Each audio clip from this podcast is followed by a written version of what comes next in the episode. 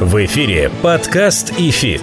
Первый образовательный подкаст о том, как в мире финансов научиться теории и применять ее на практике. У микрофона кандидат экономических наук, доцент ВАФТ Иран Хикс, преподаватель ИФИТ Олег Абелев, преподаватель ИФИТ, участник фондового рынка России с 1995 года Алан Зарасов и основатель ИФИТ, участник финансового рынка в России с 1992 года Алексей Примак. Друзья, всем здравствуйте, всем добрый день. В эфире подкаст «ИФИТ». Меня зовут Олег Кабелев. Мы с вами говорим о каждый раз новой теме на финансовых рынках. И прежде чем начать, как всегда, напоминаю об обратной связи. Электронная почта и 1 собака ифит.ру, телеграм-канал, сайт www.ifitinstitute.ru. Пишите нам, обратная связь крайне важна. Со мной в студии преподаватель «ИФИТ» и мой коллега Алан Зарасов. Алан, привет. Всем привет. Привет, Олег. Много мы с тобой уже, Алан, чего обсудили на волнах подкаста «Эфит» много чего и не обсудили. Да финансовый рынок – это океан. Абсолютно. Пытаемся выплыть в этом безбрежном океане. Надеюсь, что получится к какому-то эпизоду подкаста. Энному эпизоду подкаста «Эфир». Ну, а этот эпизод мы посвящаем, в общем-то, той теме, которая ложится в канву последнего нашего эпизода. Если вы еще не слушали, послушайте последний наш эпизод про замещающие облигации. Раз уж говорить про облигации, то говорить про разные их виды. И поэтому сегодня мы будем говорить про крайне актуальный, на наш взгляд, вид облигаций.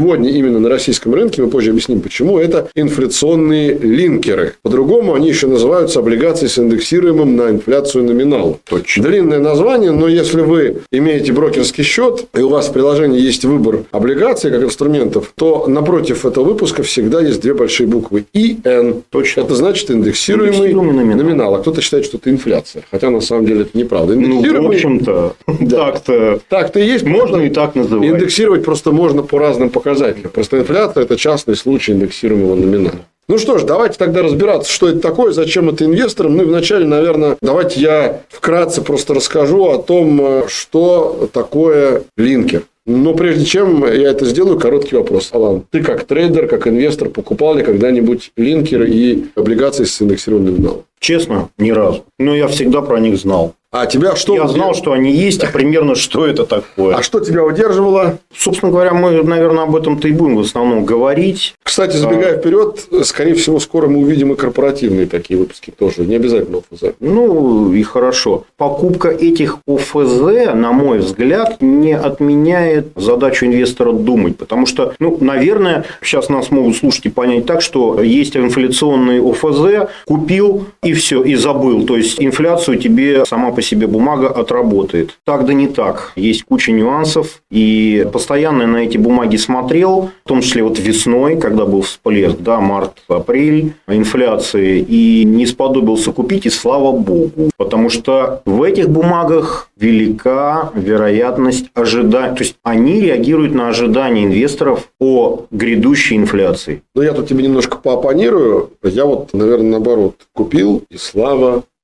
Сейчас объясню почему. Дело в том, что доходность по линкерам... Вообще, давай вначале скажем вот о чем. Почему линкеры? Да, от английского слова link – связь. Связь, да, связь. А линкеры их стали называть именно в англоязычных странах, потому что эти облигации, они связаны с каким-то другим важным показателем. Как правило, они связаны с инфляцией. Хотя, на самом деле, они могут быть связаны с денежным рынком, со ставкой межбанковских кредитов, с ключевой ставкой там, того или иного центрального банка. Такие, За... такие у нас тоже да. есть. Но важно иметь в виду, что... И это, кстати, тоже момент часто индексируемый номинал путают с флотерами, да, с облигациями с переменным ну, Думаю, мы, может быть, когда-нибудь о них тоже поговорим. Обязательно поговорим, но сейчас не об этом речь. В общем, есть облигации, у которых купон стабилен, да, потому что стабилен номинал на всем он, протяжении он, он, он не совсем стабилен. Он тоже... Мы можем посчитать его да, размер. Да. Его потому, размер стабилен. Да, потому что не меняется номинал. Есть облигации, у которых номинал не меняется, но меняется размер купона, и размер купона не является стабильным. Да, вот мы например, два года получаем какой-то процент от номинала А, а еще два года получаем процент от номинала Б, который меньше, чем А. Да, допустим. Получали два года 10% от номинала купона, потом вдруг по правилу выпуска получаем, там, не Правильно, 8%.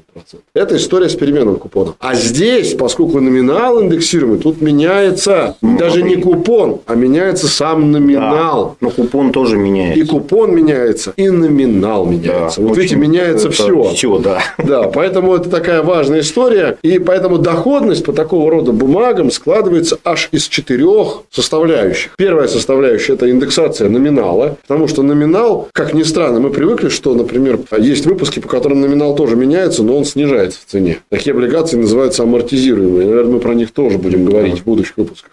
Здесь номинал растет в цене. Да, это важно. И растет он не просто так, а растет он исходя из того, что есть определенный Там есть определенные периоды, они краткосрочные, когда по этим облигациям, по линкерам, он может снижаться. Это ситуация дефляции, так называемая. Когда цены Но снижаются. это, ну ты сам знаешь, Ну, это покуп- очень кратковременный Покупайте момент. японские линкеры, Да, да, и да. будет вам снижение номинала. В целом, они только и делают, что растет номинал. Ну, скажем так, прав. в российских реалиях скорее номинал будет по таким облигациям. Да, потому что ну, периоды дефляции в России это скорее сезонные явления. То есть, смотрите, вы уже заработали на то, что растет номинал. Первый кусочек доходности. Да? Второй кусочек доходности – это, собственно, сам купон. Вот если мы говорим про купон, то обычно есть определенный фиксированный размер купона, который добавляется, собственно говоря, к номиналу. к номиналу. Но поскольку меняется сам номинал, То потихонечку растет и купон. Вот. Именно так. То есть, видите, уже два кусочка этой пирамидки из четырех мы разобрали. Третий кирпичик доходности по линкеру – это доход на реинвестированный купон. Потому что что такое реинвестированный купон? Это инвестирование – это процесс первичный, а реинвестирование – это, собственно, инвестирование того, что куплено на те деньги, которые вы получили от первого Ну, купон на купон. Да, говоря. то есть вы получили купон, и деньги, которые вы получили в виде купона, вы на них еще раз купили тот же линкер. Ну да. То есть это третий кусочек доходности. И, наконец, четвертый кусочек доходности. Это еще не забываем про тех, кто не собирается держать линкер до конца. Это разница между ценой покупки и ценой Вот. продажи. Вот здесь все не гарантировано. Нет, вообще на финансовом рынке никому ничего не гарантировано. Но, по крайней мере, потенциально, мне кажется, что я вот долго перебирал разные финансовые инструменты, разные, и производные, и акции разных типов, облигации, паи, открытые, закрытые. И я не нашел ни одного инструмента, кроме линкера, где доходность аж из четырех составляющих была бы. Обычно все проще. Но по линкерам четыре куска этого кирпича, такого домика. Тут, понимаешь, э, перед нашим подкастом я в очередной раз обновил, так сказать, посмотрел на эти ЛФЗ, Так. почитал о них, и я опять-таки убедился в том, что, в принципе, и раньше-то понимал.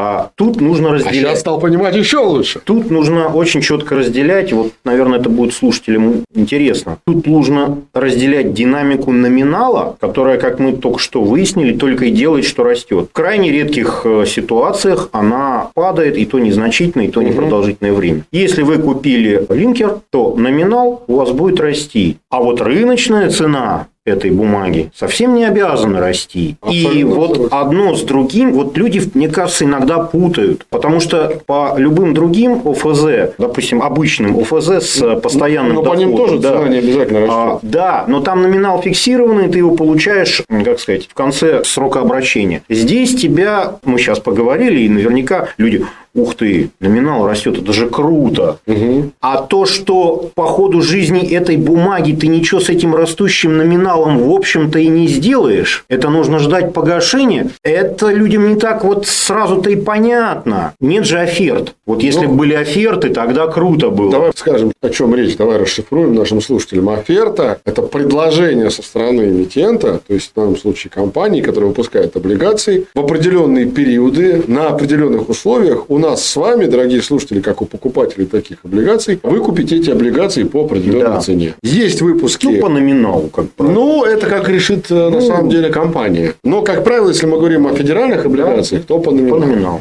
Подкаст ИФИТ.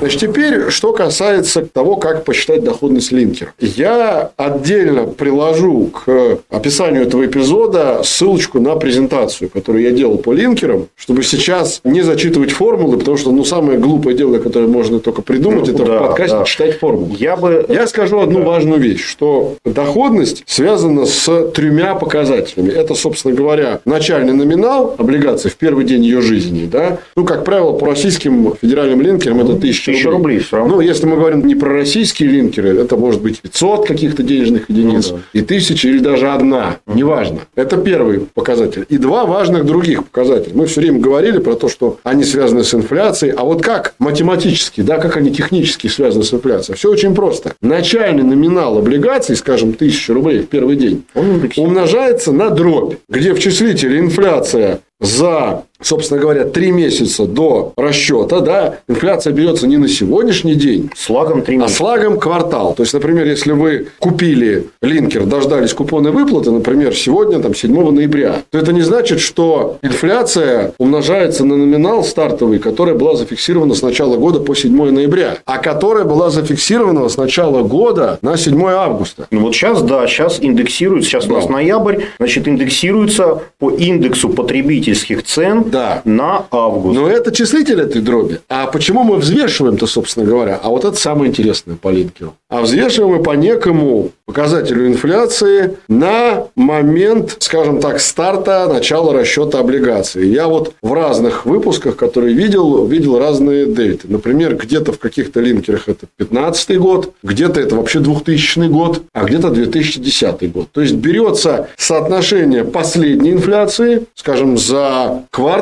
или за там, полугодовой период, ну, если это линкер, который связан с квартальной инфляцией или полугодовой, и берется точно такое же значение инфляции, либо квартальное, либо полугодовое, за период, который был довольно долгое время назад. Почему? Потому что важно определить при расчете доходности по линкерам вот этот вот период, как изменялись инфляционные ожидания, которые были там, не знаю, 10 лет назад и сегодня. Тогда в этом имеет смысл. Да? То есть, и действительно тогда получается, что это будет более объективно. Потому что брать предыдущий квартал к кварталу, который был два квартала назад, ну, скажем, третий ко второму, да, это не совсем объективно. Потому что могли быть выбросы инфляционные, как, например, в этом году. Мы все прекрасно помним инфляцию во втором квартале, какая была. Но- 18. да, ну мы же не можем выпускать линкер под 18. Это глупость. Это абсолютно точно был выброс. Да? А вот если мы посмотрим, например, индекс потребительских цен или инфляцию там, за третий квартал этого года и сравним ее с третьим кварталом 2010 года, и вот это частное отделение умножим на номинал, мы получим более нормальную, взвешенную доходность по линкеру. Вот о чем веду я речь, да, о чем ведется разговор. Более подробно формулы вы можете увидеть потом по ссылке. Но еще раз повторюсь, доходность линкера зависит от соотношения инфляции сегодня и в более прошлом периоде, более далеком от Значит, смотри, Да. а, как я понимаю идеологию этих бумаг, рыночная цена, то есть то, что сейчас торгует рынок. Если условием выпуска этих бумаг номинал отражает прошлую инфляцию, именно по той методике, которую ты сейчас Да. э, объяснил, то рыночная цена отражает ожидания Да. будущей инфляции до погашения соответствующего линкера. И плюс не только ожидания, но и накопленную инфляцию. Например, если мы ждем, что накопленная инфляция, ну, например, не знаю, там, с 7 ноября 2022 года по 7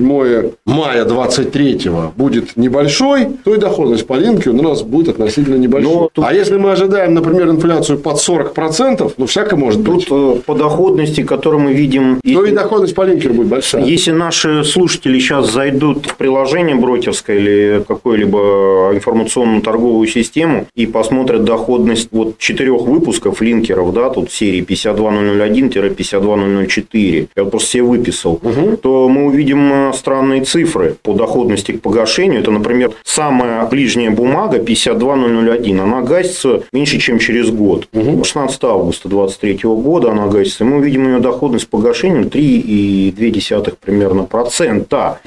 И, казалось бы, задается вопрос, что, ребят, что это такое? Да, вот э, я бы по этому поводу хотел бы сказать. Эта доходность к погашению, вообще на нее ориентироваться не особо-то и стоит. Она собой представляет что? Это доходность реальная. Вот эти 3,2%, что они означают? Что купив сейчас под эту доходность по определенной рыночной цене, вы в итоге получите в виде дохода этот темп будущей инфляции плюс вот эта добавочка 3,2%. Не надо пугаться, когда вы видите доходности очень низкие этих линкеров. Они все низкие. Самый длинный погашением в 1932 году, 17 марта 1932 года, дает доходность ну, 3,24. И А. вот это людей вводит в заблуждение. Значит, собственно говоря, нужно видеть эту доходность и понимать, что вы получите в итоге темпы будущей инфляции, мы не знаем, как она сложится, плюс вот эту добавку. Да, абсолютно правильно. Я еще об одной вещи хотел сказать важной. Обратно у линкера. Линкер в этом смысле удивительный инструмент, потому что он позволяет посчитать ожидаемую инфляцию. Да, кстати, есть такая Каким образом? Значит, как Алан правильно сказал, у каждой облигации с индексируемым номиналом есть аналог, близкий по дате погашения. Ну, Точно. понятно, что не день в день, Да, иногда и а день в день. среди, ну, иногда и день в день, ну, не всегда так бывает, Да, но неважно. Среди тех бумаг, которые с постоянным доходом. Обычного Обычным, да. да.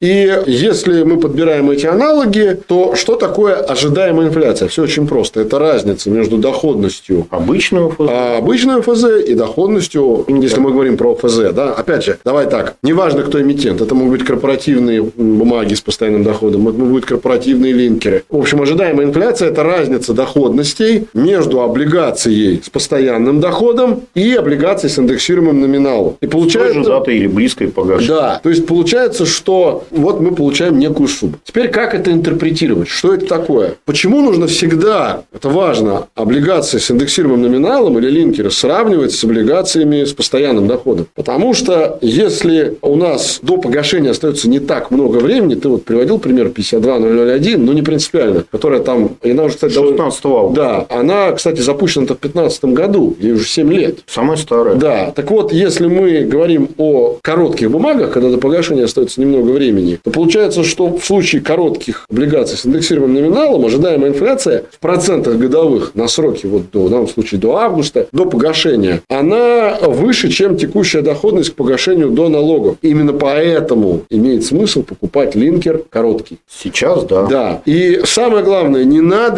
пугаться реальной доходности отрицательной. То есть, когда вы вычитаете из доходности инфляцию, вот ты сказал 3,2. Да, она может быть отрицательной. Давайте вычтем из 3,2 12, и сколько там инфляция у нас? 12,9, да? Да. Мы получим там минус 9, условно, или минус 8, да? Но, уважаемые слушатели, не надо этого пугаться. Доходность линкера зависит не от текущих темпов роста инфляции, то, о чем говорил Алан, а от будущих. Поэтому отрицательный рост вполне может быть. И это нормально. Слово отрицательный А- рост применительно к линкеру – это Я бы- реальная вещь. Я бы дал простой алгоритм, как нашим слушателям выбрать и понять, стоит ли покупать там линкер. Да? Как ты правильно совершенно выразился, у любого линкера, их всего 4, есть... Ну, это э, на нашем рынке. Да, ну мы условно, да, берем наш рынок, он нам ближе. Есть аналог среди обычных ОФЗ с такой же или близкой датой к погашению, а разница между доходностью обычной ОФЗ и той доходностью линкера, который вы видите в приложении, есть ожидаемая инфляция. Так точно. Я Вы- вот только что про это да, говорил. Да, значит, если вы одно из другого вычтете, получите определенную цифру. Если вы считаете, что инфляция будет выше, чем ту цифру, которую вы получили, вам выгоднее купить линкер. Да. А если вы считаете, что инфляция будет ниже той разницы, которую вы посчитали, вам выгоднее купить обычную ОФЗ. Все достаточно просто. Да. Подкаст ИФИТ.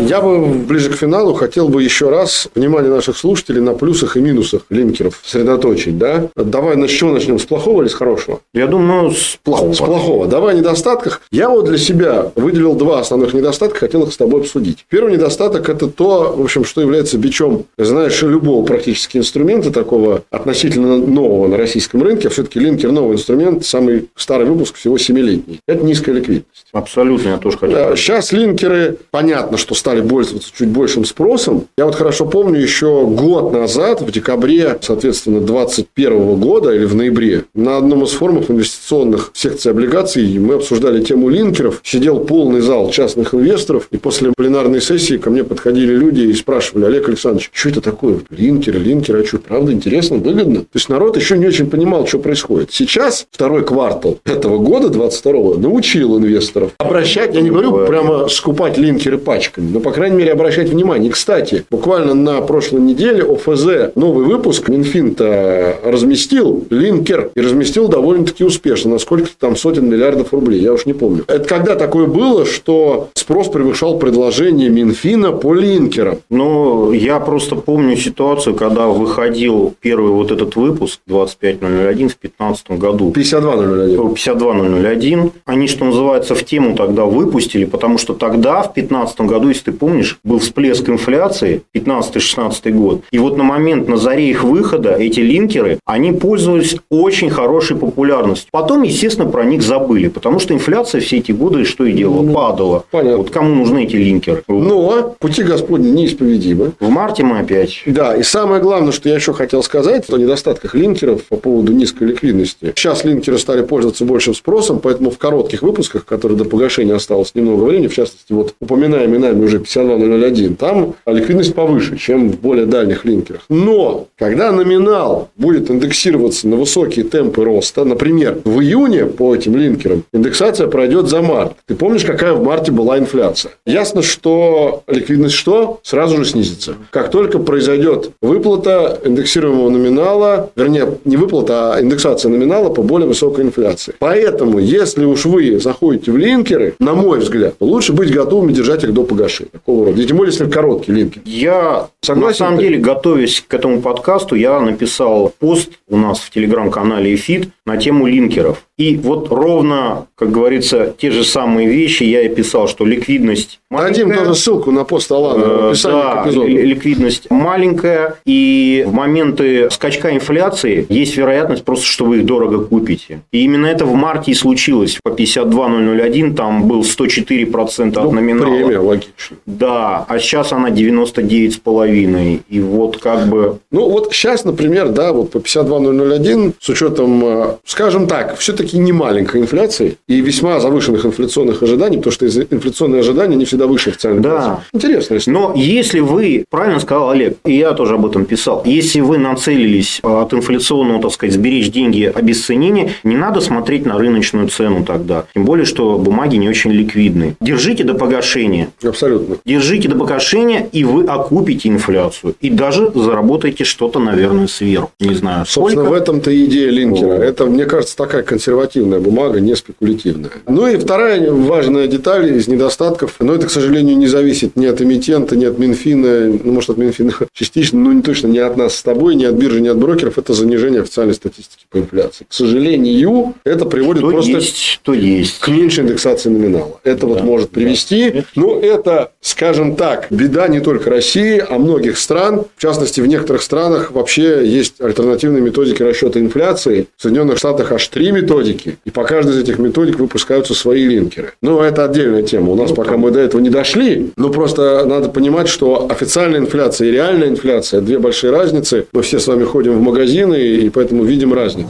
Подкаст ИФИТ.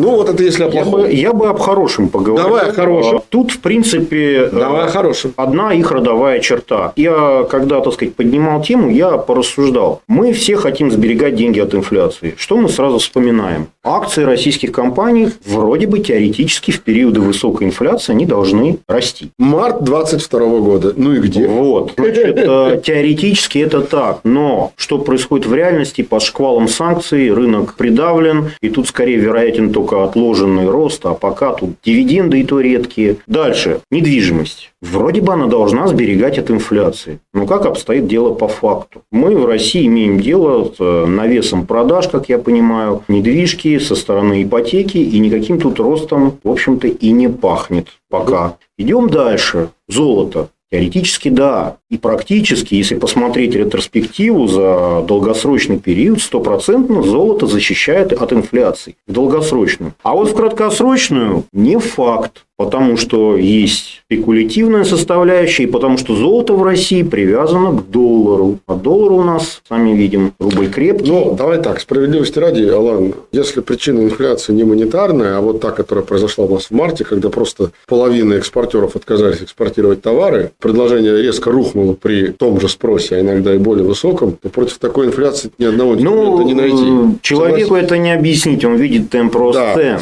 И получается, что по факту стопроцентно привязанного инструмента к индексу потребительских цен на краткосрочном периоде и даже на среднесрочном, в общем-то, по факту его нету. И есть что? Только эти линкеры, где точно можно быть уверенным, это Минфин как бы да, в своих условиях выпуска нам декларирует, что вы получите привязку к индексу потребительских цен. Да, он может быть неправильно считается. Ну, не неправильно, ну, скажем так, с определенными погрешностями. Да, но это тот инструмент, который вас четко привязывает. Ни у какого из вышеперечисленных инструментов четкой привязки, я повторюсь, четкой, четкой привязки, привязки нету. Нет, да. По поводу поводу четкой привязки я бы еще сказал о временном лаге. То есть мы говорили уже о том, что индексация номинала несколько запаздывает за инфляцией. И, например, если у нас максимальная месячная инфляция была в этом году в марте почти 8% месячная, то индексация номинала прошла в июне на эту инфляцию по линкеру. То есть это как раз э, говорит о том, что у вас есть возможность, увидев высокую инфляцию, ну да, вовремя купить. Да, у вас есть 90 дней для того, чтобы это сделать, а не то, что инфляция. Ой, высокая инфляция, надо срочно бежать. Ничего не надо срочно, у вас есть 3 месяца. То есть, да, нужно просто следить и очень хорошо мониторить текущие темпы. И вы успеете купить. Вполне. Мне кажется, 90 дней достаточный срок. Это первый плюс. Второй плюс, на мой взгляд, это то, что сегодня в России, если мы говорим про Россию, никто никто не застрахован, или никто не скажет, что больше каких-то очередных пакетов санкций вводиться не будет. А раз есть вероятность введения очередных пакетов санкций, значит, каждый новый пакет санкций с какой-то долей вероятности будет задержать запрет на импорт чего-нибудь. А раз это будет запрет на импорт чего-нибудь, значит, появится дефицит предложения чего-нибудь. А значит, цены. А значит, рост цен. Соответственно, это еще один э, фактор в пользу линкера. И, наконец, еще одно важное преимущество – это то, что даже с учетом того, что у нас есть параллельный импорт, и он, слава богу, набирает обороты, в отличие там, от ситуации марта-апреля, обязательный объем экспортной выручки, который должен был быть продаваем, да, сейчас все-таки сокращается, да, поскольку ну, рубль уже явно не тот, который был в марте и в апреле. И раз эта доля выручки экспортной, которую обязаны продавать экспортеры, сокращается, это будет способствовать чему? Ослаблению рубля, ну, в долгую, да, мы же говорим про линкеры, еще раз повторюсь, не как спекулятивный инструмент, а как инструмент, который надо держать до погашения. Соответственно, до погашения по там, имеющимся линкерам, с учетом большого достаточно риска ослабления рубля, что произойдет? Опять же, курсовой эффект ослабления рубля будет перенесен куда? В цены. В цены. Опять же, мы еще раз упираемся в рост инфляции, в рост инфляционных ожиданий. Вот эти вещи очередной такой еще кирпичик в пользу домика под названием инфляционный линкер. Но еще раз говорим о том, что нужно взвешивать все возможности и риски. Низкая ликвидность, заниженная статистика по инфляции с одной стороны, с другой стороны высокие инфляционные ожидания. И это ни в коем случае не наше желанное желание вас отпугнуть от этого инструмента или наоборот вам его навязать. Как говорит Алан, мы не советники, индивидуальных рекомендаций мы не даем. Мы рассказываем о плюсах и о минусах, взвешиваем плохое и хорошее. А решать, уважаемые слушатели, вам. Надеюсь, мы достаточно подробно сегодня разобрали тему линкеров. Если есть что добавить в конце, Алан, пожалуйста. Да, в общем, все разобрали. Единственное, хотел бы что добавить. Не надо пугаться этого инструмента. Он выглядит сложным. Да, это так. На самом деле, все достаточно просто. Нет ничего более простого, чем сложное. Да. Как сказал философ, и мы сегодня это на примере линкеров показали. Уважаемые слушатели, слушайте нас на всех стриминговых платформах. Отбивочка в конце эпизода. Пишите нам на электронную почту 1собакаэфит.ру. Пишите нам в наш телеграм-канал. Пишите нам на нашем сайте в специальной форме для обратной связи www.idefisinstitute.ru. Обязательно мы будем э, все читать. Ну и вдруг какие-то темы нам подкиньте интересные. А еще раз напоминаю, прошлый эпизод Эфита был про замещающие банды. Слушайте его в комплекте с выпуском про возможные санкции против НКЦ. Ну и можно слушать в комплекте с этим выпуском. Мне кажется, тогда у вас будет складываться в голове, дорогие слушатели, более полная картина о том, какие есть инструменты, в частности, на долговом рынке. Как это? Прям кусками покрываем облигационный рынок да, России. Да, и не только России, кстати говоря, потому что и замещающие облигации, и линкеры – это не только российская практика. Со мной сегодня разбирался в тонкостях инфляционных линкеров мой коллега, преподаватель ИФИТ Алан Зарасов. Алан, спасибо тебе. Спасибо тебе. Меня зовут Олег Кабелев, я являюсь преподавателем ИФИТ. И увидимся в YouTube, услышимся на волнах подкаста, на тех стримах, где мы есть. До встречи на будущих эпизодах подкаста. До новых встреч. Всем пока. Напоминаем, что подкаст ИФИТ можно слушать на Apple подкастах, Google подкастах, CastBox, Spotify, VK, Сберзвуки и Яндекс.Музыке.